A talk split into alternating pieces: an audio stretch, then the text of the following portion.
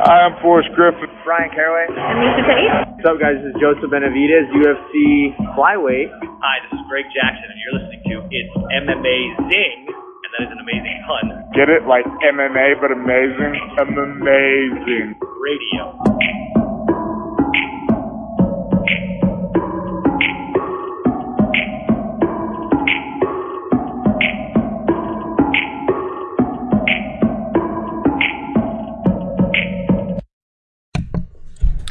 Greetings and salutations, and welcome to another episode of It's an Amazing Podcast.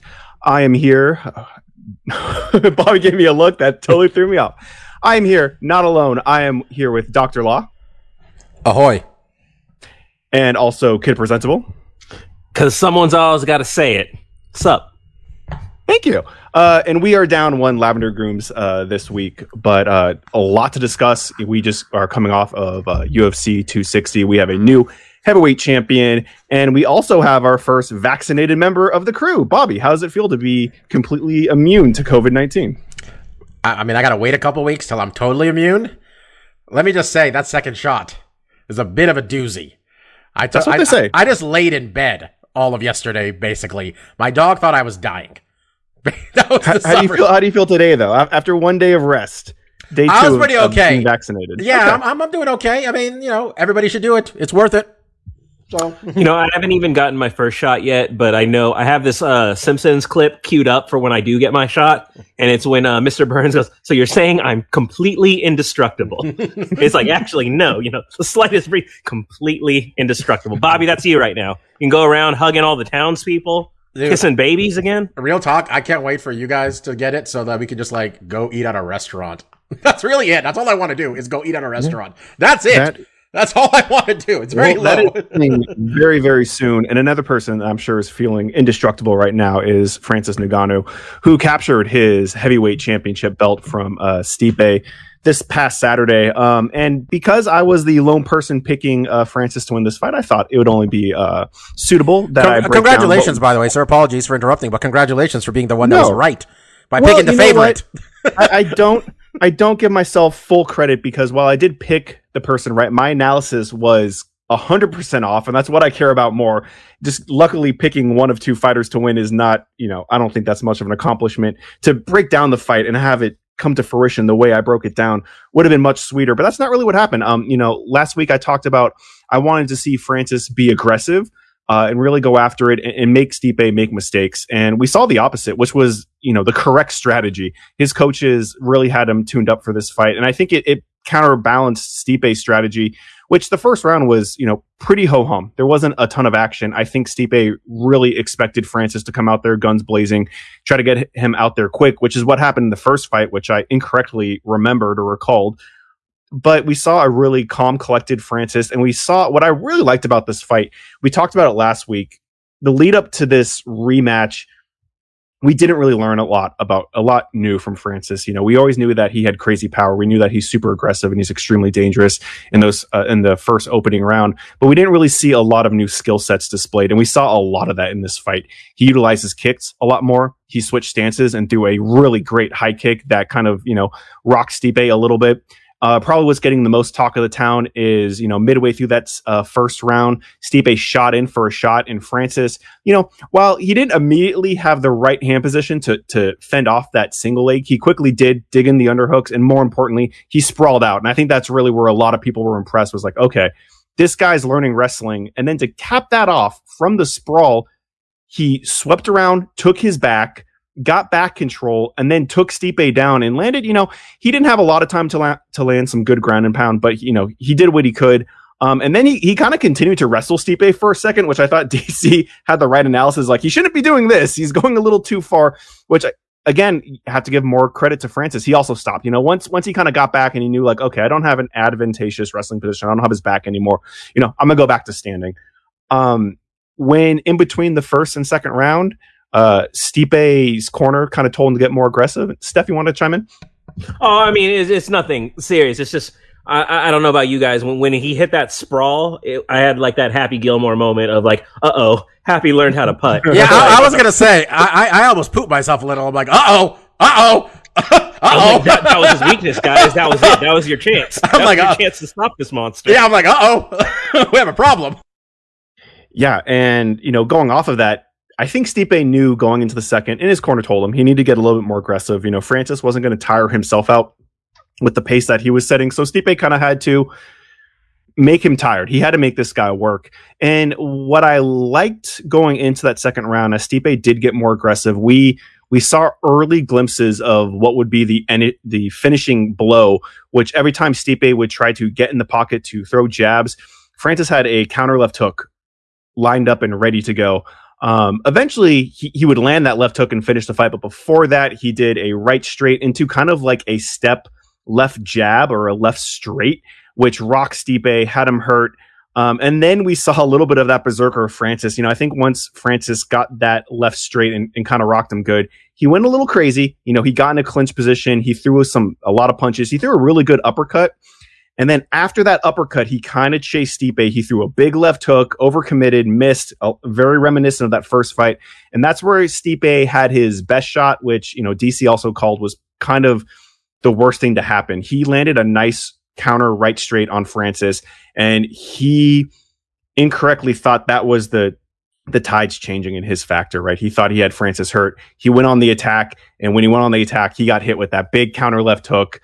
And that punch was the end of the fight. Francis finished it with a big hammer fist to, to close it out, but it was a fantastic showing from Francis. It was not exactly what I thought he would do to to get the win, but it wasn't, you know, going into that second round, it definitely seemed like, okay, this guy's learned and he's going to wait for that, that moment to materialize. And once it did, he did capitalize on it. Um, so Bobby, I do want to go to you. You know, now that we have a new champion, obviously, you know, a- after any card, it's always about, you know, what's going to happen next, you know, um, and there's a couple interesting fights for Francis. Um, there's obviously, I think a lot of people outside of, I think the elephant in the room is Jon Jones, right? Like we, we know he's going up to heavyweight. He's been talking about, you know, there's been lots of talk that when he does move to heavyweight, he's going to get an immediate title I mean, shot. they, they said that before the pay per view. That Dana White at Did the press they? conference was talking about how Dan- Jon Jones probably fights the winner. So Because I will say, I only watched the top three fights of this card, and it's nothing else besides Honestly, it's for the best. I'm realizing I, I dislike the sport when I get when I get out of the realm of the bell to bell action. I start disliking everybody. Yeah, that's why I cut that stuff completely out. It's disliking just the fights, everyone. and not even like post uh, fight stuff. But I mean, I think that the cards that are kind of on the table, right? I think Jon Jones is obviously the big money ticket, and we're going to get into. it. There's a lot of back and forth going on with that. I think another fight that's potentially interesting and could be disastrous is him and Derrick Lewis again. Um, Derrick Lewis has a win over him. You know, he's the only guy that's beaten him um, in a good long while, and he's definitely a credible challenger. He's right up there in the rankings. And I think off into the into the wings is um, Gane, right? Ciryl Gane. Um, I think is kind of there. I think he needs one more win to get in that picture. But Bob, I want to know where do you think Francis goes from here? What do you what do you want to see? What do you think's most likely? And then also give me your thoughts on Stipe and where we might see him next. I don't. Th- I think there's one real choice here. I don't know what the fuck we're talking about. I mean, I know why we're doing it. I'm not an idiot. Why we're talking about other people here. The answer is Jon Jones. Like, we have the arguably the greatest fighter ever, definitely the greatest light heavyweight ever. Finally willing to do what we all wanted him to do. Mm-hmm. And we have against him a supremely marketable heavyweight champion in Francis Ngannou. I had every casual MMA fan friend of mine texting me um, afterwards about like, oh shit, you think Jon Jones can beat him? Yada yada yada. That is the answer here. I don't even know what we're talking about. Like, I was at that Derrick Lewis fight. It remains one of the worst fights anybody's ever seen. There's a myriad of reasons there. Well, really, there's two reasons. Francis Ngannou was gun shy like hell, and Derrick Lewis had a bad back. I don't imagine we would get the same fight this time around. That would be horrible. Okay. That being said, and I love Derrick Lewis. We all love Derrick Lewis as much as we can. It's not the fight. The fight is Jon Jones. They need to make this happen. All right. And um, with Stipe, honestly, um, I think we all need to be thankful that we had. And I'm not saying he's definitely never going to regain that title, um, because he's one on one with this guy. Um, but I think we all got to be thankful for having a uh, heavyweight champion, as the interruption alarm goes off in my house, parents' house here.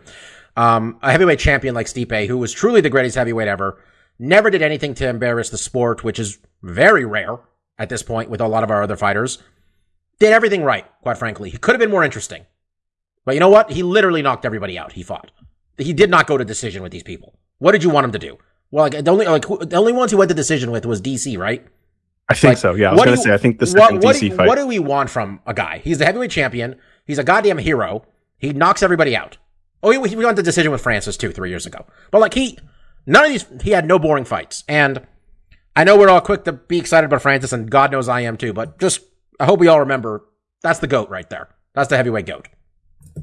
Yeah, no, I agree. Uh, I think obviously the metric has definitely been title defenses, right? I think St- Stipe holds that goat at heavyweight because he's got the three title defenses, which I don't think is, you know, imagine not imaginable that someone else can, you know, do the same thing.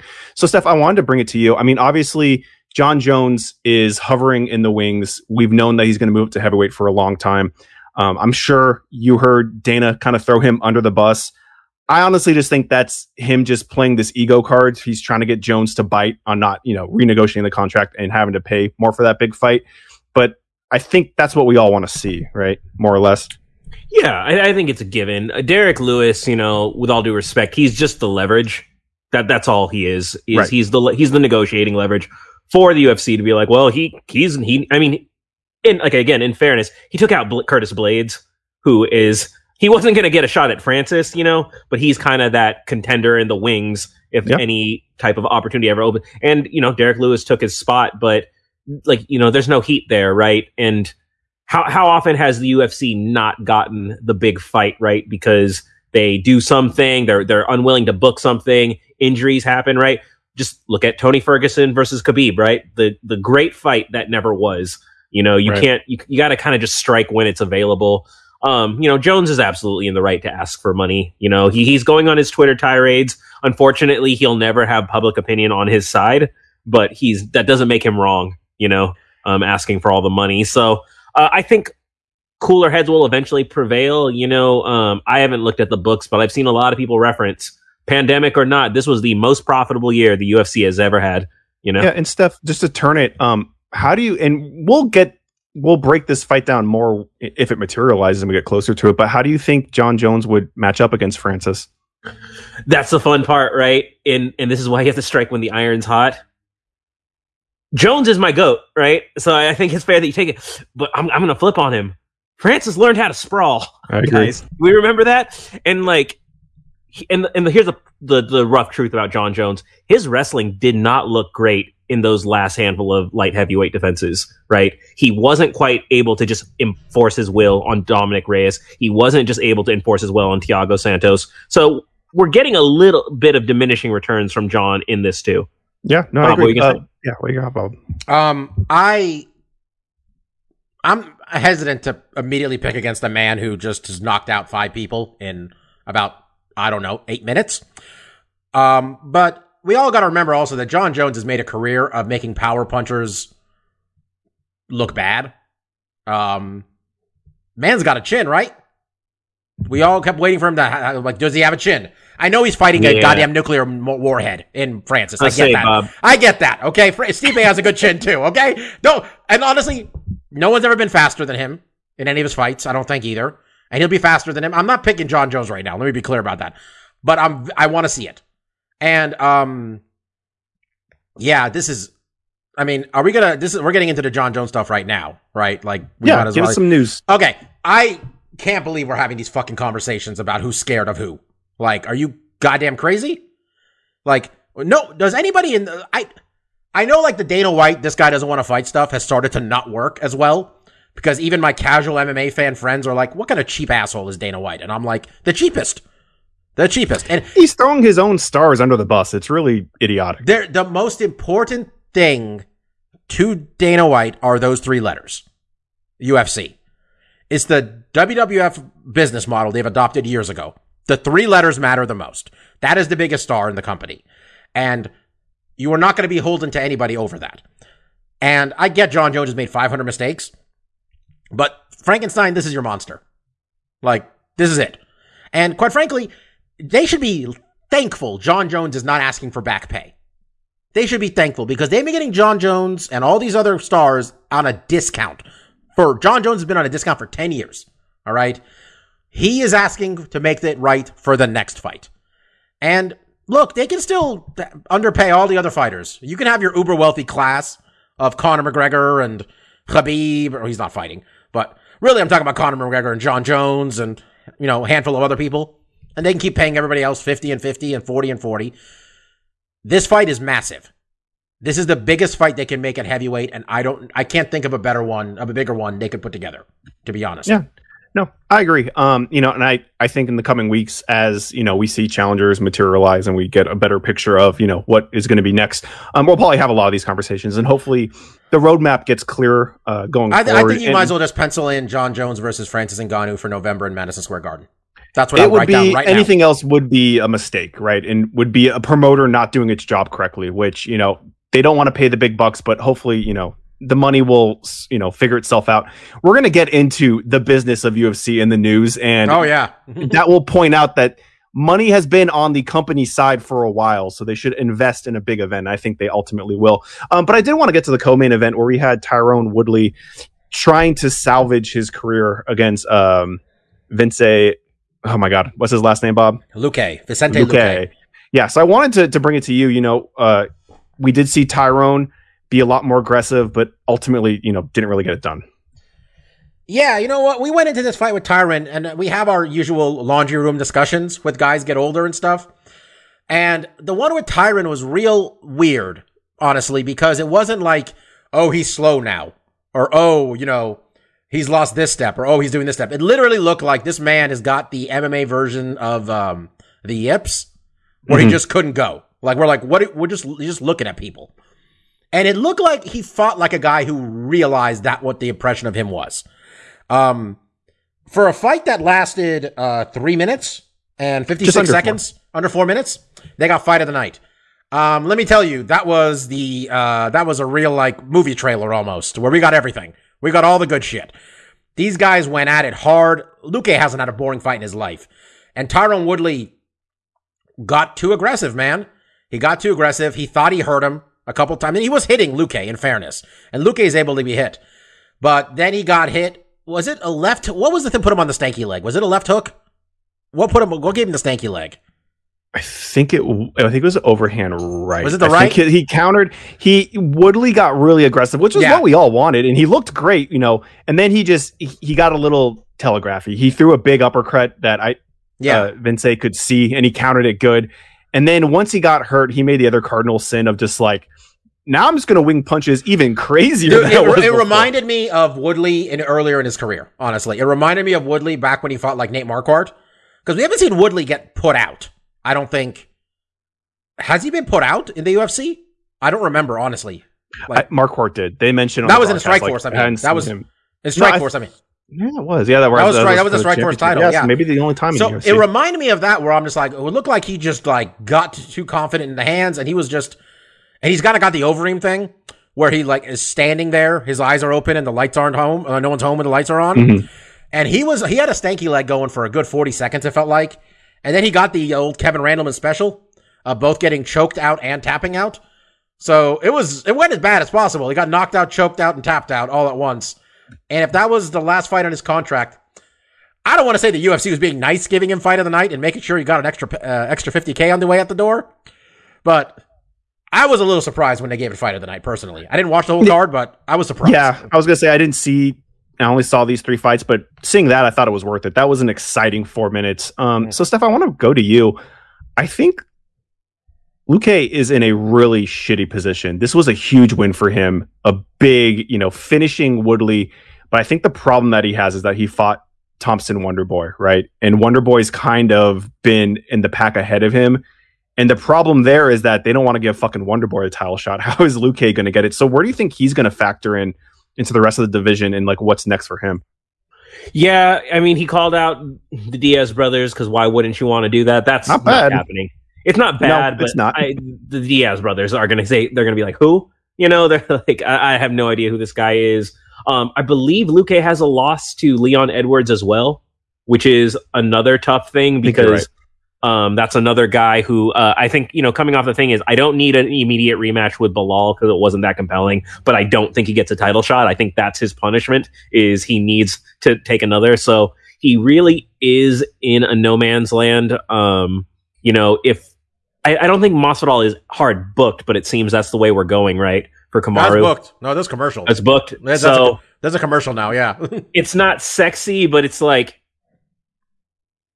it's it's Colby or it's, it's you know it's rematch town. Like there, there's there's just kind of a holding pattern right there between four guys, between Leon Edwards, between Colby Covington, between Wonder Boy, between Luque. So that that that's the back you know six, I guess. Um, What do you yeah, got, go Bob? ahead, Bob. I got a question. Is Chiesa fighting Covington or not?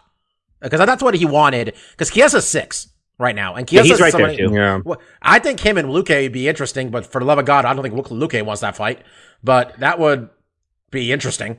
Yeah, that's a good good point, Bob. It's it could be a thing, but like I could see, like you said, it doesn't move either of them ahead of anyone else. It kind of It eliminates one of kind of just huh? keeps them at the spot they're already at. You know, so it's like one should fight I Leon. can see why they one, wouldn't should, want to. one should fight Colby. One if they're not gonna. If some Colby should fight Chiesa, but if that doesn't happen, I mean, I don't know if Colby's gonna fight anybody. I only want whoever is going to beat Colby to fight Colby. You I want don't Wonder- like I- it. I want Wonder Colby Boy just to- fights these guys that he beats. Like I, want, don't like I, that. I want Wonder Boy to fight Colby. That'd be good I- too. I think I think Colby would try to be mean, and Wonder Boy would just be smiling, just, just being a nice guy. Well, definitely how do you seems be like- racist to the other uh, northeast white guy? You know, it, it's hard. yeah, exactly. The guy It from be. South. But it does seem like yeah, we have like a group of seven guys, and Hmm. you know some of them have already fought in each other. But I think you know he's definitely solidified himself as a top contender. It's just he's in a shitty position right now, right, where he's not close because there's guys ahead of him that have beaten him. Um, do we think this is the end of Woodley, Bob? Is this kind of curtains? Is he going to go to Bellator? Is he definitely going well, yeah. What, what are we saying? Like the end for end of his UFC career? Yes. I don't. I think if his Or- contract. even If his, just fighting. Do if his think if he's contract not in is the UFC? I don't think he. I don't know if he needs the money. Let me be clear about that. Woodley seems like a very smart guy, and he does a lot of other stuff. He's like he's got like a show on TMZ. He's got some music career. I don't know how it's, well it's going. He's got some acting stuff going here and there. Um, I know he owns that gym. I think also that ATT and whatever. I think he would be ripe for Bellator. He started his career with Scott Coker. After all, um, I, I came out of this fight more com- more like not that I wanted him to see him fight UFC fighters. Even, but even by the way, to be clear, I mean his his four losses are Usman, Burns, Covington, Luque. That could just be the four best welterweights in the world, literally that list. Mhm. Um, but I don't really necessarily need. I don't think they're going to pay him the money to fight middling to lower level talent that he deserves as a star. No, his star power commands. The UFC doesn't pay stars necessarily and keep them around to you know they're not going to sign him to sign him to a new contract and pay him 150 grand a fight. You know what For I mean? sure. Yeah. So Scott Coker will. Scott Coker will pay him that much money, and they're doing tournaments. I mean, I think PFL would be interesting for him. That's true. I mean, that could Ro- be enticing for him him. and Rory again. I mean, he lost that fight. Maybe he wants to run that back. That'd be interesting if he, he viewed that because Rory's in PFL. I think Bellator's kind of made for him though, just coming in once every six months, fighting. You know, I do wonder if he still has the drive. He he. At this fight moments gave me more of it. He did, yeah. showed more. Uh, uh, because mostly he always seemed like the guy, kind of like DC. Like if he wasn't going to fight for the belt or be in that conversation, did he really have the motivation to go? I, I don't know because I, I do think there are greener pastures outside of the UFC where I think he can really excel and make you know a good buck if that's what he's in it for. But you know, it's a grueling business. Um, it, but it will be really interesting to see where Woodley goes. I, like you, Bob, I, I kind of hope he he's not. The UFC cuts him, and if he if he wants to continue to fight, he does find one of those um, other organizations because it would be nice to see him in lower competition, really be able to utilize his skills. But that being said, those pages have been turned. It's the Sugar O'Malley show now, Steph, and you know we didn't know how he was going to come back losing to Vera. But Bob, you want to chime, chime in before we get into the Sugar show? You're muted. Sorry. Uh, Woodley at the desk is actually something I'd like to see more of. He at the desk is better than pretty much everybody they've put at the desk. I don't mean commentary. I mean like the boot, like back at like studio. Him and Dominic were always my two favorites. And I think if him leaving the UFC, I hope that he would still have those opportunities. I, you know, Chael still works for ESPN after all. So I agree. Like you and Mike said, he's got a clean cut. Get that get that man on television. He looks good. But we have another man who maybe doesn't look as classically handsome as Tyrone Woodley, but he definitely has, you know, some charismatic hair and he fights fantastic. Um again, we're talking about uh, uh Sean O'Malley. And he came back against Thomas Almeida. A lot of questions we had, you know, his last fight he lost, you know, more or less due to injury to his his foot, which is kind of a uh, cornerstone of his whole, you know, fighting combat style of a lot of movement. But we saw a pretty good, pretty good performance out of him, huh, Steph? Yeah, I mean, before I get into my compliments, I'm gonna put on my uh, angry old man hat, and uh, the, we saw an uptick in face tattoos on Sean O'Malley. Uh, so uh, if, if, yeah, I if didn't you look notice at like, the, the, the trailer park's resident methy badass, uh, that's what Sean O'Malley looked going for. He's a big fan of uh, Post Malone, I take it. Right. But um, yeah, like you said, there were a lot of questions kind of coming off of that. Uh, the uh, what's his name? Is it Vera? Yeah, Marlon Yeah, Vera. yeah, Marlon Vera. Um, cheat is he Chito? Yes, correct. Anyways, but um, you know, and, and I, I think we were breaking it down. I was pointing it out, right? Um, the kid's incredibly talented. He's super young, kind of came like a, a, ba- a bat out of hell. But if there's one thing we've been concerned about, is he he's not shown the most durability, right? I likened him to one Dominick Cruz, who has had a lot of injuries on his wheels um, over the years, and it really just sapped away the best years. Um, so how would this kid react uh, was a thing, and you know the the commentary. I've given him a lot of credit, or not credit, but discredit in recent weeks. But they were on that same narrative here, and I, I was along with them. Um, I was just concerned, right? And props to Almeida. I, I was really harsh on him. You know, um, I, I was mean, and this is four in a row. But the kid is tough. You know, he he really hung in there with a lot of shots. Um, that first round was all O'Malley, right? It was O'Malley styling on him with switches, going high low, really mixing up the kicks and the punches. He landed a really heavy like left head kick. Um, Mhm. and it, I think it might have broken Almeida's nose because I saw that was smashed in pretty good. And just the fact that Almeida did not go out from that. Um, O'Malley sure wished he did. You know, uh, they they they rightfully called out O'Malley. He was hunting for the moment. He was hunting for the highlight. Right. He wanted to do another walk off where he just ends it. But um, you know, props to Almeida. He he still hung in the fight, and he ended up going in a whole other like you know round and a half. He he made it through the second round alive.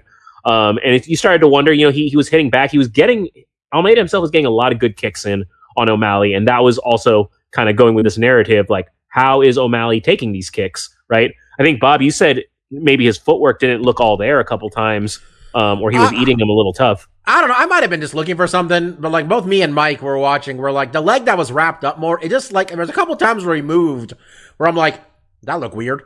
But Was again, one wrapped up more than the other? The left leg is the one that I mean, was he up. had the ankle tape on both of them. I thought the left one was the one that was more wrapped up. Is but I don't know, maybe because both like I mean I, I might have been just looking for something because I didn't see anybody else say anything, but I was just like, I mean he looked I mean he looked great in a fight tailor made for him to look great to be clear, but I did think like I'm I'm just waiting for something to fall off on this kid. I'll be honest, that's the way I'm looking at him. Yeah, it's it's not a skill thing with him that we're worried about. You know, like I said, I, I was kind of in on the narrative too of is he going to be injury prone, but he moved really well in that fight, right? You know, um, the thing about the Lisfranc, which is a foot injury, is that it can be really recurring. You know, it's not a, it's one of those things is once you have it, you're kind of prone to having it again, which is kind of the concerning thing. But in this case, you know, it didn't happen. He used that foot as a weapon. Um, I can't remember the final sequence that he ultimately got him with, but um, the power is there, the speed is there, and they pointed out too for this weight class, Sean O'Malley is unreasonably tall and lanky. Like, you know, we've we've made a lot of criticisms of the long guys in division who don't know how to use their reach well. O'Malley does. He has the jabs, he has the push kicks, he has the side kicks on top of all the spinning flashy shit and the heavy kicks. He, you know, he his striking is really, really high level. Um, and it, it is kind of amazing that uh, Marlon Vera did kind of whoop that ass a little bit, uh, all things considered. But um, you know, coming out of this, I saw someone recommended it, and I would kind of like to see it too. Uh, for in terms of what's next for him, I'd like to see him fight Dominick Cruz. Yeah, Bob mentioned that earlier to me. I think him and Dominick match up really well. I think it's an interesting fight. I think there's a lot of guys at bantamweight that would be interesting for Sean. He didn't really have a call out for after this fight. He just wants another exciting fight. I think that's the right thing. Um, I still think he needs to build a little bit. But what do you think, Bob? I actually, uh, Dominick is the one who asked for the fight, and I was doing what I do now during the day uh, on weekdays while I'm working is listen to the Pat McAfee sports talk show, and Sean O'Malley was on it today. Which, by the way, this kid's gonna be, if he can keep this going, he's made for, you know, national exposure. They love this kid. He said that he'd love to fight Dominick. He says that'd be big for me. And he says I would love to fight Dominick in July as the co-main event to Conor and Dustin three. So the kid's not. Nice. The kid knows. The kid knows the words that come out of his mouth. Yeah, someone who I told you I would love to see Dominick and Aldo, but shit, I, the idea of Dominick fighting this young guy and Dominick's footwork, even as an older age, dealing with him would be interesting to watch. Yeah, I think there's. I think uh, Sugar Sean O'Malley has a lot of interesting matchups ahead of him. I think he has a bright future. It was good to see him get back on the horse and look good. And you know, even maybe more impressive than his offensive output was just you know, like Steph mentioned, is just how good he is defensive and how elusive he is. Because I think at one point they had the uh, the stats up for you know how many head, body, and leg hits, and it wasn't so much what O'Malley was putting out that interested me. It was what Almeida. It was like two to the head, two to the body, and four to the leg in the second round. It's just like this guy's hard to hit because he's like you said, Steph. He's elusive, he's lengthy, and he uses that length really well. So it's going to be interesting to see where uh, Sean O'Malley goes from this. And like Bob said too, he, he has fantastic charisma. Uh, I think he's, you know, we definitely have a star. They just need to mold him a little bit more. Um, you know, I didn't really catch any more of this card, but Bob, I know there were some highlights here. Uh, I don't know if Jamie's nickname is No, but it should be Jamie No Malarkey. But he had a good performance, right? Can you give us any other highlights of this card that you think people should maybe check out? I mean, Mullarkey knocked the motherfucker out in uh, in 48 seconds. I mean, he just get him with a jumping left hook, and that dude was done fighting. That was great, and I swear to God, like I, I, I we spend two days internet. Give me some fucking Biden memes with Malarkey with this guy's name on it. I gotta say, Mark, um, this is a nitpick of mine, but it's a thing that I notice. This is why his nickname cannot be No Malarkey because Buffer is incapable of putting the nickname in the middle. He always the puts it at, at the first. He says it before the name, even when it's supposed to go in the middle, and it makes it awkward sometimes. And it's a thing I hate about Buffer. He would call him No Jamie Mullarkey, and so he just can't do it. That's one Well, of Buffer's yeah. blind spots. That's that's a good point. If it's not going to work, don't go for it. Uh, and then Bob, I That think was that was a big one for him though, man. That was a big win for him. I mean, no one knew who the hell he was. He went out there and knocked the guy out on a pay per view that did big business for sure. A lot of people were talking about this. Fortunately, I still don't know who he is. I mean, this was the number. I mean, Ngannou and St- Ngannou and Stipe was the number one post on Reddit for a day and a half. It felt like. So yeah, that was a big fight card for him to you know show And people then- what's what. Uh, Menifield. He had a Von Flue choke, right? I think that's the only other thing I heard from. Yeah. I thought I thought I heard the announcer called a Von Preux. I thought the uh, I thought the um I thought Buffer called it a Von Preux choke for a moment, right, and I got real excited. I got real excited. I'm like, we're gonna get OSP some love. He might have more than you know anybody else now, but he got him with a Von Flue choke. Um, Menifield is like someone to keep an eye out for, but I don't think we're at a point yet to be like. I mean, getting a win like this is, I mean, impressive. Don't get me wrong, but I know there was a weight miss, and I honestly don't know if it was him or not. Oh, okay, Um, fair enough. Yeah. Yeah. So Uh, I mean, no, no. so um, I, you know what? I apologize, Menifield. You didn't miss weight. The other guy did. But yeah, that was a big win for him. And see where it goes from here. Yeah. Uh, so that kind of closes the book on UFC 260. Not only do we have a big title fight and a big card, there's a lot of news breaking uh, since the last podcast. And I'm going to start out with something that's probably not as big. Uh, We're going to get into the Endeavor stuff because I think that's more big business. That's big picture stuff. But something that really just kind of shocked me, which is kind of, you know, few and far between in MMA, was Miesha Tate announcing her comeback it has been five years since Miesha Tate hung it up after she lost to uh, Raquel Pennington, kind of unceremoniously. Um, and since then, you know, keeping tabs on her, she, I, I believe, I don't know if she's still working for ONE FC. She became like their VP of, I don't know, communications or what have you. She uh, got pregnant. She's had a kid. It, it definitely seemed like her fighting days were past her. So to hear her come back was kind of surprising. Um, and from what I heard, and, and, and, you guys please expand if you heard more, is she just got the itch. Um, she wanted to come back. I don't think the picture got any clearer. Like Amanda Nunes is still at the head of the game. That's who she lost the belt to. I don't think she's going to. I don't see anything in her that's going to be able to come back and beat Amanda Nunes. So it does seem like she's just purely in it for the competition of it all. But what do you guys think? Did this kind of throw you guys as much as it did me? No, because this is MMA. And while it was been a few years, I think having a kid makes a difference. And sometimes where you want your, I don't know how old, how old her daughter is now, but I think there's like a couple of things here where someone will want to prove that they can come back from that athletically. You know, the toll that having a child can have on your body is one. And two, a lot of people like want to see want their child to see them perform, maybe. Um, and what why mommy is famous, you know. Um, this isn't like the same thing at all, but I remember like in wrestling when Goldberg came back, Goldberg said he wants his kid to see him wrestle because his kid never saw his first run. Some shit like that, where maybe like Miesha wanted like, you know, to show her daughter, you know, a bunch of people cheering for her, though theoretically. Well, like we have crowds now, I guess. So not theoretically, but mm, I think that fair. might be some of it. Also, she left a lot of money on the table, man. She did. She was still a draw. I mean, hmm. it, it's it's been a while now, but it's it's hard to remember. She was the main event of UFC 200. You know, that was a huge card that obviously had some. The plan wasn't Miesha Tate, Amanda Nunes for the main event, but that's how it worked out. Um, you know, she was a former champion. She was very popular. She commanded a hefty paycheck. Um, it'll be interesting to see how she comes back. Um, just to round it out, Steph, did that surprise you at all? Do you have any thoughts on Miesha Tate coming back? Is there anyone you'd want to see her fight against? Yeah, it's, it's it's simultaneously yes and no. Uh, Bob ma- ma- he made the perfect parable of pro wrestling, right? Um, something uh, our our our friend Dave Batista said is that, like there needs to be two types of retirement. There's like retired, retired, which is what I am, and other retirement where people are going to come back. Um, but you know, anytime your primary earnings stop before the age of fifty, there's still a lot of life to live, right? And do, are you really that well set?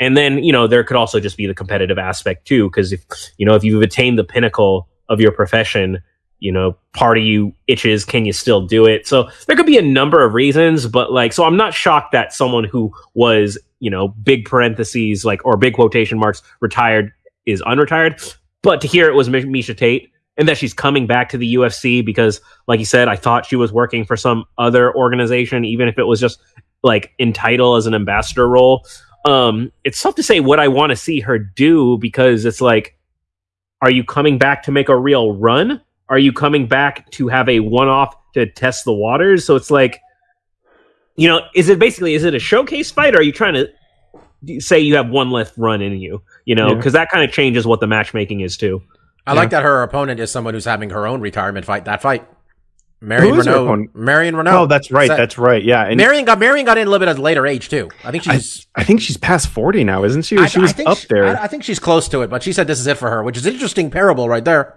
Yeah, that's true. So time will tell. Um, I want to get out of the way. That that one did kind of surprise me. I'm a big Miesha Tate fan. I, after five years, I just did not expect her to come back.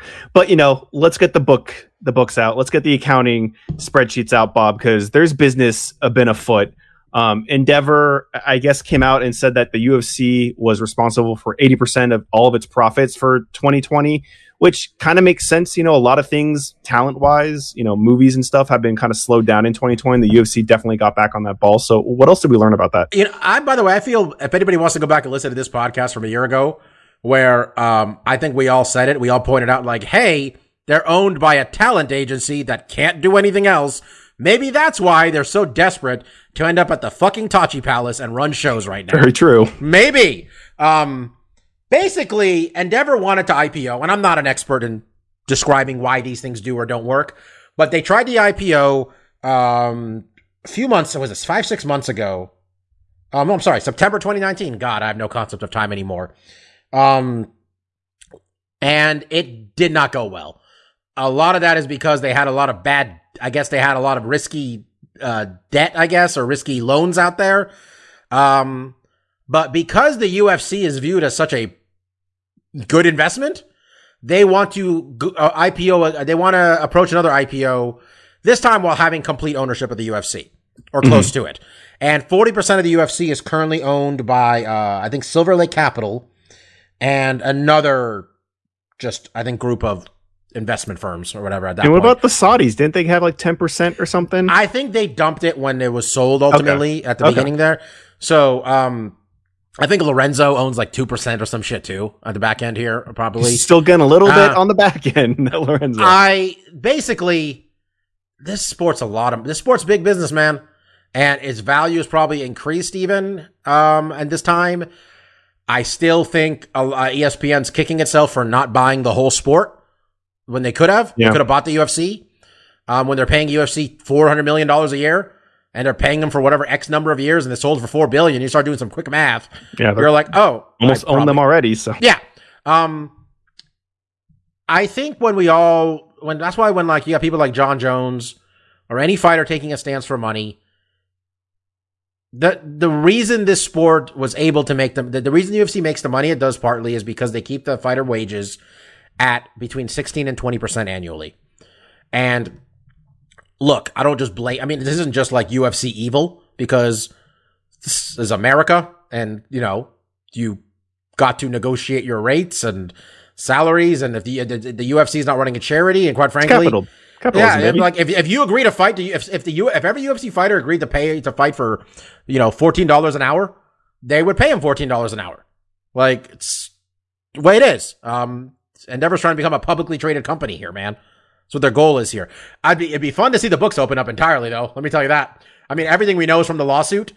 Um, it truly opening up would be really fun to see. Right. and I think that's an interesting point, Bob. We'll bring it to the next thing. Uh, Reebok, right? I guess their contract's just about done, and we got It's some. done. that was it. Yeah, and we got some information right about you know, I guess, and this is I'm basing it completely off of what you told us, right? Like they were they promised the fighters that they would make seventy million over the course. Was it five years? This contract was. I think it was seven fucking years, maybe I Was don't seven know. It- years? It, was pretty much seventy million dollars was supposed to be the value of the Reebok deal, where the UFC said they were taking none of the money. And this isn't me accusing. This isn't me accusing the UFC of taking the money, but based on the guidelines of what people got paid, forty million dollars went to the fighters. Granted, I'm assuming there is some overhead cost in administering this program, and I don't know, building the stupid fucking Reebok lockers you see in every backstage shot and stuff. Those ain't I free. don't think I don't think that all that cost thirty million dollars you don't think necessarily. thirty million uh, dollar Unless- locker is back there? Uh, this is the thing. I wonder if the UFC's paying for cost of goods at this point too. Like, are they paying for the raw materials? Again, I'm not accusing them of pocketing the money, but the deal looks even worse now because the math wasn't good before. That was, you know, they were getting before that. You know, Yeah, I've always been really upset ever since that happened because, like, okay, you we, took we the weren't even talking about money though. We weren't even Well, talking about money. it We was just talking like, yeah, you, you took the sponsors off their shorts, so the fighters don't get any money, but you kept them on your fucking octagon. It just seems gross. Um, you know, I want to leave it at that because let's get into some silly business now because we got some fucking silly business with this uh, Triller promotion and their Ben Askren, Jake Paul, Logan Paul. It's Jake Paul, right? We already, Okay. we, we, we, we, we, one of the Pauls. We already knew that this was kind of a shit show, and we knew it was going to be just kind of like a weird event. But when they announced their commentating team is the guy from SNL, some Victoria's Secret model, and like, was there a fighter or two announced in there? I think they Al also announced- Bernstein's, Al Bernstein's still on there, and stuff. Uh, poor Al Bernstein is on there. And then they announced what Bieber's going to have a performance. Dude, it Snoop is. Dogg. It, it looks so fucking weird. it seems almost more concert now than a fighting event. Um, but I also I think something quasi relevant. Uh, Frank Mir's opponent was supposed to be was it Antonio Carver? Tarver, Uh, Antonio Tarver, yeah. Tarver, yeah. And I guess he fell out, right? So they, they did find another replacement opponent opponent for uh, Frank Mir. But I mean, this show the more we, the closer we get to it, and I think it's like mid April, right? So we're we're really getting close I to this thing happening. seventeenth. Seventeenth, yeah. So we're really, you know, as as it becomes closer to fruition and we hear about the lineup, I'm just like, whoa. Did, bro, did you watch the thing Ben Askren put out though? That was a shot for shot remake of the Rocky Four training montage. Oh no, you That you, was you that. I didn't see incredible. that. I did see the press. Well, so, so uh, before I saw the press conference they had, I saw the individual interview from God. I, I can't remember which Paul it is, Jake Paul, and he was talking about like, oh man, I clowned on uh you know Ben Askren. He's so corny and stupid. And I was like, okay, and, and I guess there was like some scuffle. So I was like, okay, I got to see this shit. So I'm watching it and like I was like, oh, I get it. This kid's delusional he he obviously lives in his own universe where like he doesn't understand that like he's trying to rag on Ben Askren because like Ben Askren made some joke and he's like I guess Ben says something like oh what is your like entourage do you pay them or do you like give them like sexual favors it didn't get a laugh because they're just reporters you know whatever and then I think Paul says something like oh no I gave him over the pants handies and no one laughed at that because it was just weird and then he's like Ben say your joke again Ben, say your joke. It's like it didn't get a laugh the first, and it's just like you're not saying anything funny. You're just being fucking retarded. And it's just, it's just, I like seeing the gears in his head where it's just like, oh, he's so delusional. Like he's he thinks he's owning Ben Askren and like the mental warfare here. And then when you when you see Ben's responses, is an extremely mature man who knows exactly what he's getting into. This is a freak show where he's making good money fighting, you know, a YouTube star. I, and then I think ultimately, and then you know, hearing Jake Paul's analysis of like the scuffle at the end, where basically after their face off, Ben was walking away and just put his hand in his face and kind of pushed him away. And then to hear Jake Paul recalls it, he blasted him to the liver with a good shot he could have knocked him out with. And then he was really surprised when he shoved Ben that Ben, you know, he wasn't as sturdy and as is is you know grounded as he thought a wrestler would be. And then you watch it, it's like he pushed Ben from behind. No one is like not getting you know forward momentum when you push them in the way they're walking. So it's just like Mark, I think, revisionist I, I think this kid is giving is doing exactly. You're giving him the exact reaction this kid go. I don't want to give the kid too much credit, but I'm about to. Sure. This kid's entire thing is like convince people he's a piece of shit, which is not difficult. And Yeah, let's all watch done. the piece. Let's all watch the piece of shit get beat up by a real athlete. I don't, but I think I think that's how we see it. Clearly, I think that's how a I lot think of that's how see it. everybody sees a man. I don't think. I you don't think that's I- how he sees it. I think he sees it as I'm the fucking man.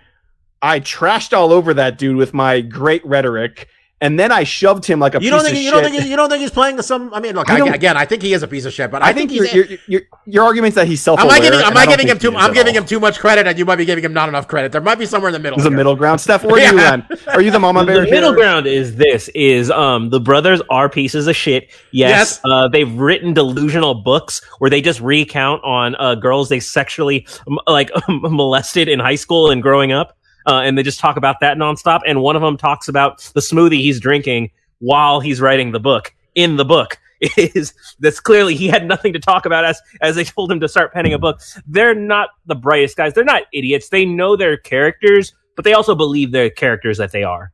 Um it, it's not totally an Yeah. act. It is they they do believe it because they're the delusional youtube generation right they believe that they're funny guys because a bunch of children are giving them tons of money but at the same time as i keep telling you this is the future of boxing right this is this is this I is mean- boxing now I So mean, we'll talk. about- I, I, didn't, Sorry, I didn't. I didn't see all the, the, the more recent stuff, but I was gonna go further back because the one thing I did see was um, someone a Mookie over on Bloody Elbow posted. He shared uh Ben Askren's post, and it was Ben Askren releases his training footage, and it will take your breath away. And it is the most mediocre ho hum striking. It is like if you put me in a boxing gym and says, "Stefan, record about twenty seconds of shadow boxing and mitt footage." That's the quality of boxing we're seeing, and I'm like.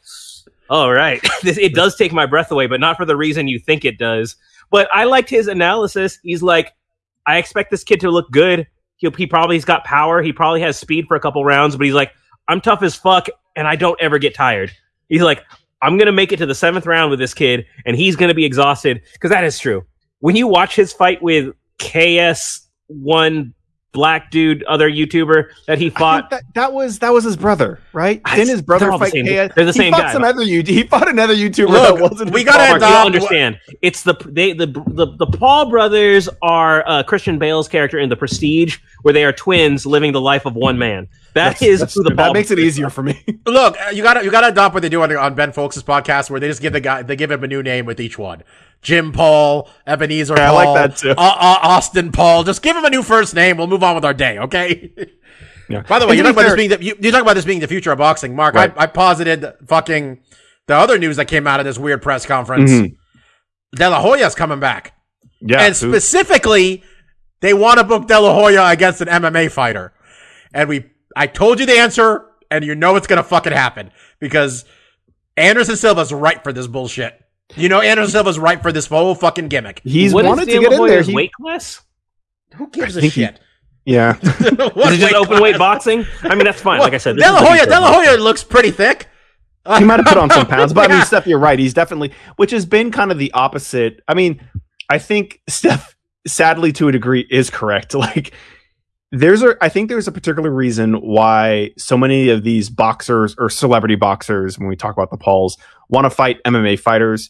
And I think they're, they're picking the right MMA fighters, right? When you talk about uh, Ben Askren, you talk about who's the other, uh, Dillon Danis. Like, these are guys that, like, they fight MMA, but they're grapplers. You know, they're really not known for their striking. They haven't really called out many strikers. And when you get into the professional boxers that are retired, like De, De La Hoya, it's like, okay, I kind of expect them to want to fight a striker, but not like a legit contender in the sport of boxing, but someone who's potentially washed up in MMA and is used to using knees and kicks. So it doesn't surprise me, but it is kind of sad that the state of affairs of boxing is such that I think one, I, I think for the, the Pauls, it makes sense because I, I do think this earlier generation is just a lot more familiar with MMA fighters than they are with boxers. Because I know I am, you know, and I think a lot of people are. Um, you know, boxing just doesn't have that kind of. I don't know. It's just not in the mainstream as much. Um, and they know they'll get more eyes fighting a Conor McGregor than they will with uh, um, Canelo, right? And Canelo's going to be a lot harder for them.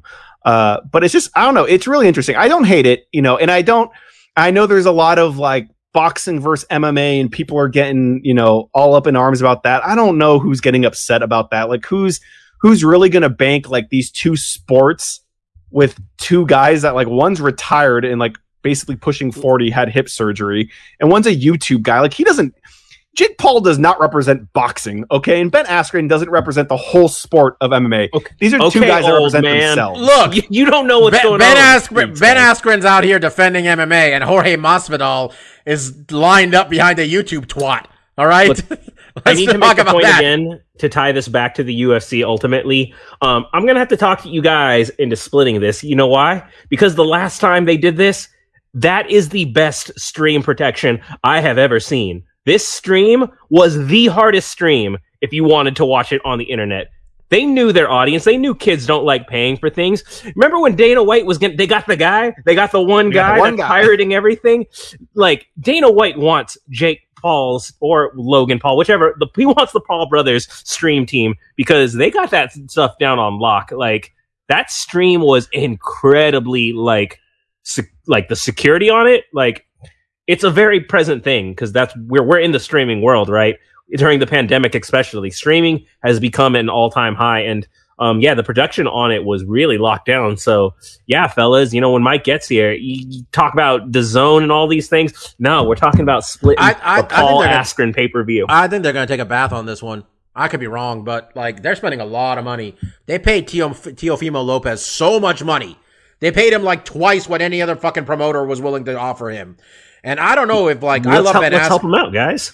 Is Ben Askren and I mean I mean last one had Mike Tyson at the top of the bill. That's true. Then again, this has fucking what was the list of people performing?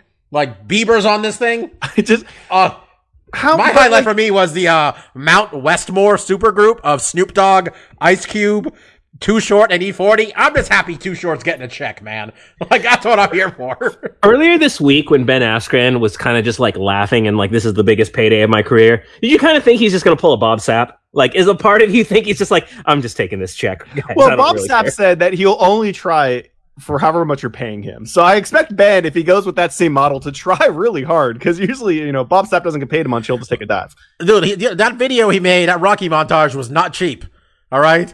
I, I, by the way, why couldn't we get the version of Ben, like this version of Ben Askren in MMA, who's doing fucking Rocky montage videos, like to make to sell a fight? God damn it, Ben! Like we could have. I like You could have been in the UFC years ago. got. Bob, the version of Ben Askren we got was him having the same seats as us, yelling at Johnny Hendricks from the distance because he, he can't afford them good seats. That was the best part of that was we were watching Ben Askren tweet, and then I'm on my phone looking at him calling out Johnny Hendricks fat. And we're just, and then like someone else tweeted, Ben Askren went to borrow someone's phone charger, and we saw him get up walking. like that was a highlight right there. this is gonna be a zoo. Yeah, and it's coming up soon, so that's going to be exciting. Um, you know, it's going to be a shit show. I I don't the musical guest thing doesn't really do anything for me because it's like who wants to like. I'll watch Coachella performances because I can't be at Coachella, but it's like I don't want to pay to watch Bieber perform. You know, it's like that's it's not for They me. They have a crowd for this, right? They had a crowd last. I, they have a crowd I last have time? to assume they do because why the fuck have all these musical performances if there's not actually people in the audience? But we're getting close to it. You know, I, I think in the weeks coming, maybe you know, I, you guys want to take pics on this? Maybe we should. Yeah, Ben Askren.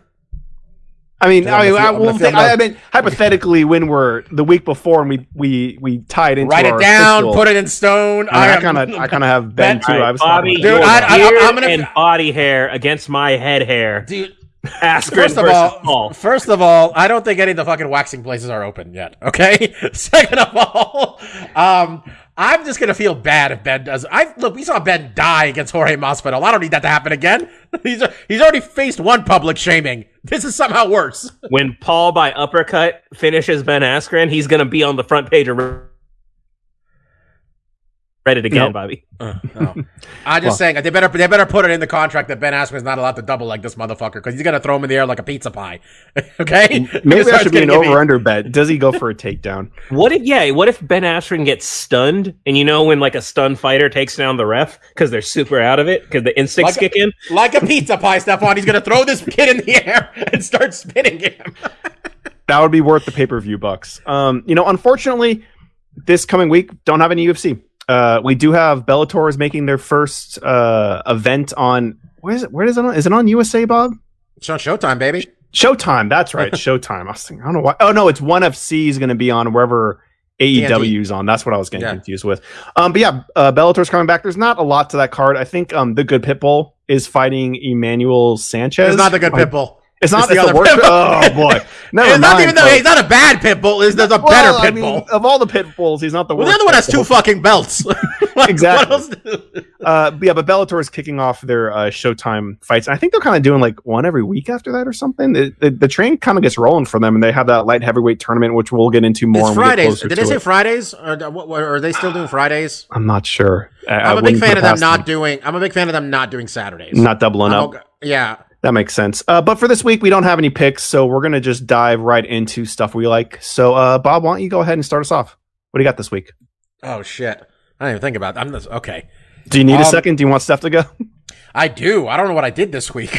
Steph, you got to have some anime about someone turning into a slime queued up, right? Oh, I do got anime, but it's not that uh, you know anything new. We actually just hit uh, season finale of uh, the current run. Uh, all the animes were hitting their thing. Um, this is the one though where I feel hoodwinked.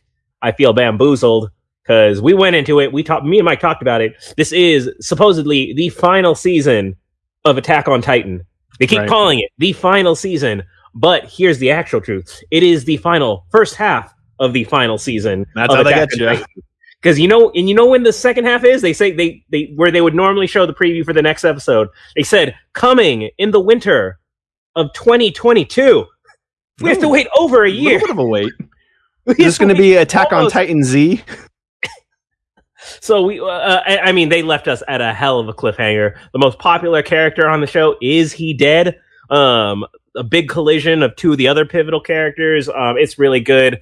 Uh, meanwhile, you know, um, Mike, uh, I, I, made Mike a soft boy. You know, uh, Mike is just one of these soy boys like me now, uh, watching all these rom com animes. He, he's in on it. But uh, quintessential quintuplets hit their uh, season finale. Really loved it. Um, couldn't get enough and uh, we got the third season coming, so that'll that'll be the final season itself. Um, fortunately, they will not do us dirty and split it into two, but we'll probably have to wait a year on that. Um, I couldn't get enough of it, so my venture this week was I created a Japanese uh, Nintendo account. What does that do? It allows you to log into the Japanese Nintendo eStore. And I bought a quintessential quintuplets Nintendo Switch game, which is only in Japanese. So uh, I was telling Mark what I am doing is to literally play this game. I hover my cell phone with Google Translate via the camera, and it just converts all the uh, kanji and hiragana into English for me. And uh, I basically I need to invest in some type of phone holder that hovers over my Switch for me because uh, two handing it uh, is is a little tough. But I was Dude, telling that Mark app, that app, that app is important, bro. That's how I did laundry in Austria. Was with that app. I needed to pull it up to the machine. Look, I will say I always made fun of the idea of Google Glass, the like I was gonna say. computer glasses. I was Mhm. like, that's stupid. Why would I ever want that in my thing? And I'm like, oh, it translates foreign languages for you in live real time. I'm like, okay, that makes sense. That's actually a very valuable feature. You know, especially if you're into traveling and you know we're talking about vaccinations. And I don't know about your family and all them, but like all my family ever talks about is where we want to go whenever we Right. can again. The first crazy. trips we do. Um, my niece, she's been studying Japanese for several months. So we're thinking for her birthday next March, which is a year from now. Um, you know, we'll, we'll go as a family to Japan, you know, reward her. It's the only thing she's ever really wanted is to get to see Tokyo and all that. And all be of us, we've been to Tokyo, you know, and it, it meant a lot to us going there and everything because that's always been one of our destinations. But, um, yeah, so I like Google Translate and I like anime. Um, and the two of those things are merging together. Um, it's a management simulator game. Uh, I'm sure Mark or Mike would have had questions for me about it. Um, he was asking me a little bit about it, but I'll, I'll fill him in on that next time we get to chat. I mostly But- like how they're quintuplets and yet Yes. you still can't get enough. How many copies do they have to make for you, Stefan, until you're satisfied with many of these? It is just the, the best show. It's just the best. It is. It is. That is all my reality TV. All those seasons of Bachelor that people love. That's all those feelings I have for this quintuplet show. nice, Bob. You got a couple minutes. Is that enough time, or do you want me to go? I'm good. I Okay, got, what do you uh mine are pretty simple. I listen I didn't watch a ton of stuff. Um a lot of my viewing on the weekend time was taken by me laying in bed.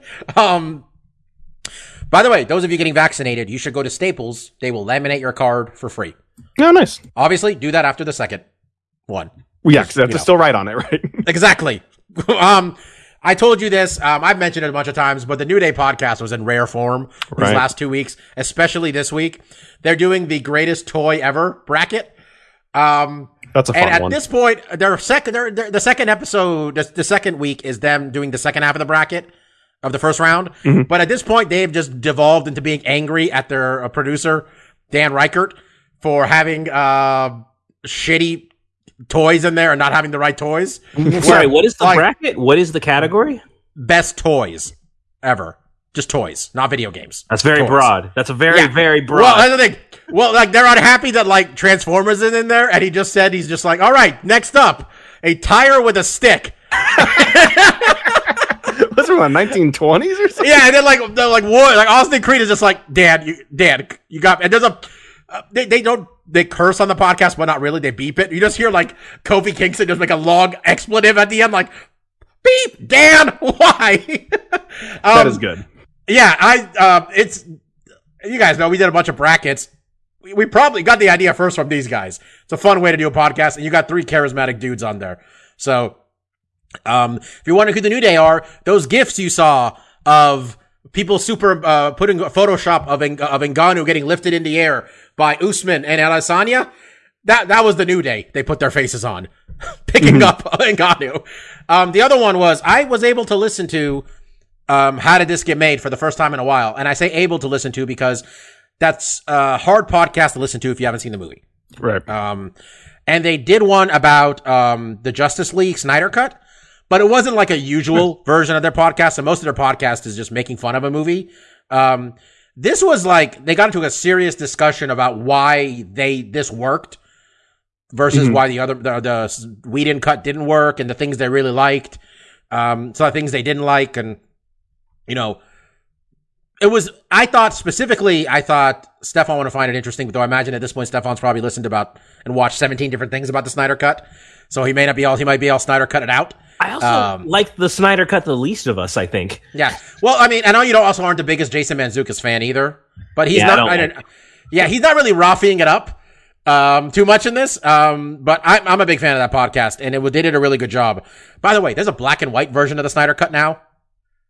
Like, is that a thing? You All see right, that? Like, sure. It's on. It's on. It's on HBO. It's just Does great. it also come in a uh, resolution to fit on like my Nokia cell phone? Like what other what other way- choices would he like to make? I did like that. Uh, Mantzoukas is like, this movie started. I saw it was at four three, and I said, "Fuck you, Snyder. Just fuck you." And I was like, "Okay, we're on the same page."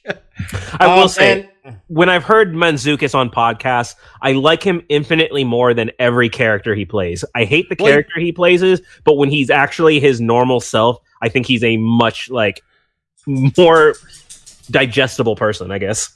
I. Exactly.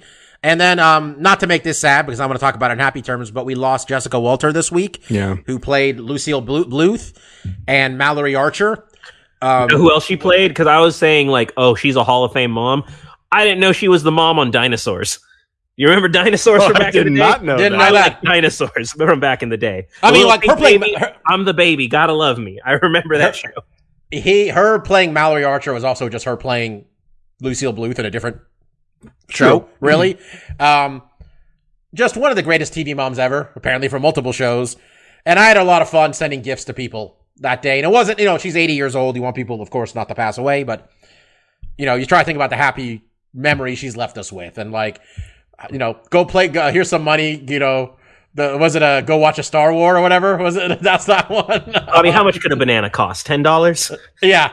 Um I yeah, just there's so many classic lines from her on that show specifically and she was that show literally has perfect casting.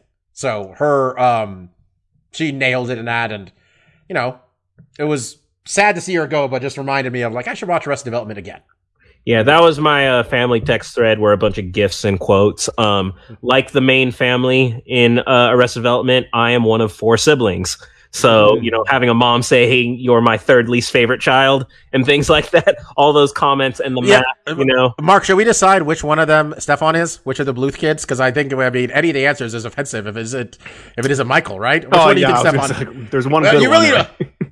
I mean, it's which one Well, of so, my I mean, personality wise, but the one everyone quotes me as is obviously they call refer my siblings would call me Buster because I'm Yeah, the, the baby. and the Yeah. baby. I'm the baby and the favorite, and I can say that proudly because I'm pretty sure my siblings aren't listening to this podcast, but I'm the favorite.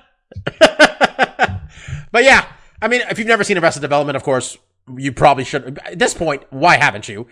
But you probably have between. You probably seen her. You probably heard her, heard her, or seen her between Archer and Arrested Development, two massively successful TV shows. So, rest in peace to Miss Jessica Walter. Yeah, nice. Um, so I'll round us out. Uh, I got a couple things backlog from weeks prior. Uh, I apparently have been on a big uh, Canadian sitcom kick because after finishing Schitt's Creek, shortly after that, I randomly and I had seen advertisements for it before and completely had written it off. But um, you know, me and Christine actually gave Letterkenny a solid try. Uh, it is on Hulu, and I can easily recommend it. It is a fantastic show. Um, and like I said, when I first saw advertisements for it, I thought it was masculine tox uh, toxicity. The show because the advertisements were just like a bunch of dudes fighting each other and some hot broads onto the side, and I was just like, "What is this?" But basically, it's about some um, you know self-proclaimed hicks in uh, Ontario. And the writing is just top notch. If you like wordplay and puns, the show's got it in doubles. Really fun characters. Um, and I, maybe it's a Canadian thing. I don't really know. Short seasons. I think each season was seven episodes long. Uh, it's still ongoing.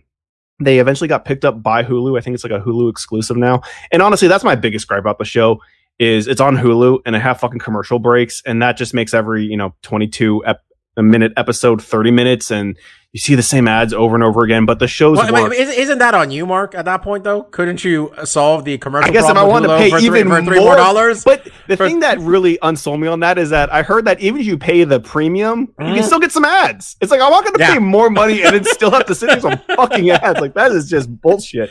I've heard really good things about that show, though. Honestly, It is really You, good. you, you sent me a clip, but I'd heard it was good stuff. Yeah, already. and that's kind of I had been hearing good things, and you know we kind of needed a new sitcom, so I was like, you know what, let's give this a shot, and it, it won us over within the first episode. It's an easy recommendation. Uh, another show that you know Steph actually recommended a while ago, I gave a shot to, and it didn't. You know, the first couple episodes didn't really click with me, but I went back to it, and I ended up just loving it. Is uh, Kim's Convenience?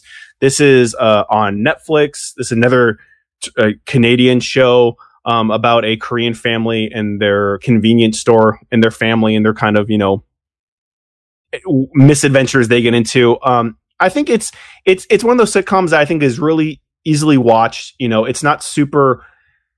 I don't think the storylines are going for a lot early on. I think you know as you get more used to the characters and some of their story arcs, I, I do think it, it does carry a heavier note. And I think in these later seasons, it kind of does that pretty well. Um, but after coming back to it, I really do like the show. I actually, I, I, I really love the show, and I'm, I'm anticipating the next fifth season coming on Netflix soon.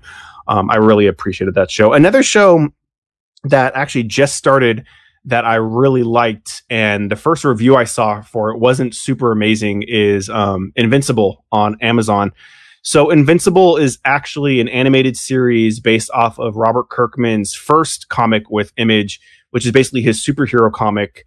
And I remember hearing about it for a long time. And when I finally gave the comic a shot, it was after I had been pretty involved with the MCU. So I was very tuned up for some superhero like antics. And the series and this animated series, I mean, it takes a lot from Marvel and DC. You know, they, they switch it up and put their own spin on it, but a lot of the characters like, okay, that's obviously their Wonder Woman. This guy's like Superman. This guy's like Batman. It does a really good job. And I think one of the things I told Steph earlier when I was um, telling about the show, I think the voice acting in it is pretty solid and it does the characters justice. They just, they obviously went for a lot of big name actors. And two of the actors, one we've already mentioned, mentioned Jas- uh, Jason Mantzoukas, and another one that plays Omni Man, one of the main characters, is J.K. Simmons. those two guys' voice are just so unique. You know, when they do their first line, it's like, oh, Christine was like, who's that guy? I was like, oh, that's J.K. Simmons. Like, oh, that's right. Because like, it's hard to really have these characters have their own identity when you uh, you know, are able to ID who's doing the voice so quickly. I, I, I still think they do a great job. I think they they give a good voice to those characters. They're just so iconic. They kind of stick out immediately. I think uh, Steven Yeun, who does um, Invincible, actually does a really good job. I couldn't, and it is probably because I haven't seen him in as much stuff, but I couldn't tell it was him at all. You know, he just seemed like a white suburban kid as far as I could tell. Um, I think the show is really fun. I think what Amazon has kind of gone for, and this is what the comics did too, is they're definitely playing up the superhero, but more grounded, realistic, and gritty. I would say more violent in this in this tenure. Like I heard early on, like, oh, this show's pretty violent, which the comic is too. And it's not until like the end of the first episode they really ranched that shit up, and it kind of shocks you a little bit just how gory and violent the show is. But it's really good. I was, you know, I, IGN gave the first episodes uh, a six so I had low expectations, but after watching it, I was like, I really like this show. I'm looking forward to it um, each week. So they're, they're doing the boys thing where they put three episodes out at once, and they're going to do weekly installments from there. You have a question? Yeah, what I would ask you, Mark, is because the the thing is, um, I I, I don't want to go in on too much spoilers. I, I never read Invincible as much as you know, mm-hmm. as familiar as I am with Kirkman from Walking Dead and all that stuff. Um, but the one name that kind of seems to obviously come up as a, a comparison is the boys. Mm-hmm. Yeah, so yeah. I was just curious how you would compare the two in terms of content and subject matter. It, it, definitely. I mean, I think it. You can compare it to the boys, where it's not like as I mean, like adult themed with them like getting into sexual stuff. It's really just the gore. Um, and what's weird is I heard it was very gory. Um, watching it, and like the first scene, they have a big fight scene, and it's not that gory. There's like some blood and stuff, but it's really they ranch up the gore when you really need it. Something major happens that is, is extremely unexpected, and I think they really punctuate that scene by having like an extremely gory, violent scene to really punctuate, like, oh, you didn't expect this to happen, and you didn't expect this show to be as graphic as it is. Um, other than that, like, I think it's funny, it's clever which is these these are all things when I read the comic, like I really got into the comics because they were really well written, and even though they're treading on well traveled territory, like the you know a lot of the stuff is like I said just ripped from Marvel and DC, but they put their own spin on it that kind of makes it unique in its own. Um, and then the, you know there's some twists and turns. I thought they would get to the big twist earlier than they have so far. I mean, they basically in the first episode you kind of get allude to it, but um, the comic was really interesting, and I think the show does the comic a lot of justice. So I'm I'm I'm super pleased with what I saw. Um, and I would definitely recommend. It's an another, you know, all these shows I recommended today. These are easy recommends. You know, a lot of times when we do stuff we like, I might preface preface it like, I really like this. I don't know if you will. If you like X, Y, and Z, maybe this will be up your alley. All these things are just easy sells. Um, yeah, so I really enjoyed it. You know, now Friday's an easy superhero day for me because we got Falcon and Winter Soldier. I thought episode two was great. Um, we're going to get into that when we kind of wrap up the whole series. Um, and then Invincible's really been rounding out that whole um, kind of superhero Friday for me. Um, but that's all I got. So I think that when you said anim- when you said mm-hmm. animated series, mm-hmm. I thought I'm like, oh my god, Mark's going to talk about the Great North. Mark started watching the Great North. I have not. I've seen. I've seen the. People, I watched five episodes. Is it any good? I like it. It kind of is. It doesn't. Gr- it's. I'm directly comparing it to Bob's Burgers because it it's the like Bob's it. Burgers people. Yeah, it's also the same people it doesn't it didn't get me the way Bob's Burgers did immediately. Right. But like a few episodes in, I'm just like, I'm I'm at the point now where I'm not just hearing Ron Swanson, and I'm not just hearing like um the SNL guys in there, and there's a couple other voices that I recognize. Um, and like I the thing I do dig is that well, the girl's imaginary friend is Alanis Morissette. Okay. There's the another Bob's Burger people show. Yeah, because there was because, one on Apple TV too. Yeah, I was just gonna say, my sister, uh, since we had just watched, um, she introduced me to uh, Ted Lasso via Apple TV. She showed me Central Park with right, uh, Josh Gad, which I was like, oh, this is 100% the Bob's Burger art style, yep. and that same kind of here. I'm like, oh, they have they got multiple shows going. All right. Well, this is like the writers, like the Molyneux sisters, who like wrote for Bob's Burgers and have been the whole time. I'm not sure if it's I forgot the name the name of the guy, uh, Loren whatever who runs Bob's Burgers. Yeah, Bouchard, Loren, I think. Yeah, Bouchard, something like that. Yeah. But this pretty much is like it's a family up in um, Alaska. Nick Offerman's a single dad, and he's got a bunch of kids. Like, um, I think like the the lead is the other is the oldest daughter. Um, I think Jenny Slate. You probably Okay. recognize her from a bunch of stuff. But then you have like Will Forte. Sounds like Will fucking Forte. Right. That's what he sounds like in everything, and you know, um, but like Megan Mullally's in there. Offerman's wife's in there. And Atlanta, again, Atlantis Morissette as the imaginary friend. I like it partly because like she's in the sky, and I'm like, she's reprising her character of God from Dogma. Dogma, That yeah. makes me happy. Yeah. Um, I dig it. It's not like it's not Bob's. I love Bob's Burgers. I probably like it more than any of us talking right here. Uh, it's one of my favorite animated series ever. So I was going to give this a chance no matter what. And I, I, I like it. As I'm, I'm, I'm five episodes in.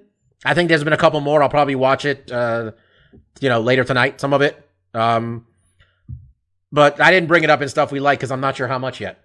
But I thought maybe you had because I know you're you'll watch pretty much any animated comedy show eventually. Yeah. Bobby, that's, that's just the Mike special. I'm watching something. I don't Well, I know how thought Mark. feel I thought it. Mark was. I thought Mark was going to jump in on it. I, was hadn't, waiting Mark to jump hadn't jumped on that one, and there is also another season of Solar Opposites on Hulu too. So th- there's a lot of good stuff out there. You know, there's always some good stuff on streaming. It's I sometimes tried. it's yeah, it's just I hard tried to find what's yeah what's good Uh, and what's worth your while. So I definitely do want to try um, those out. But I think that's gonna do it for this episode. Uh, I want to thank you guys for listening. Thanks for Bobby letting me host. A little rocky here and there, but you know it's like you know uh, the kid on the training wheels. You know, right when you take those wheels off, you know you're gonna have a couple spills here and there, but we're up, we're rolling. Um, and you know, next week we're gonna be breaking down the next UFC card. We have Till and Marvin uh, Vettori.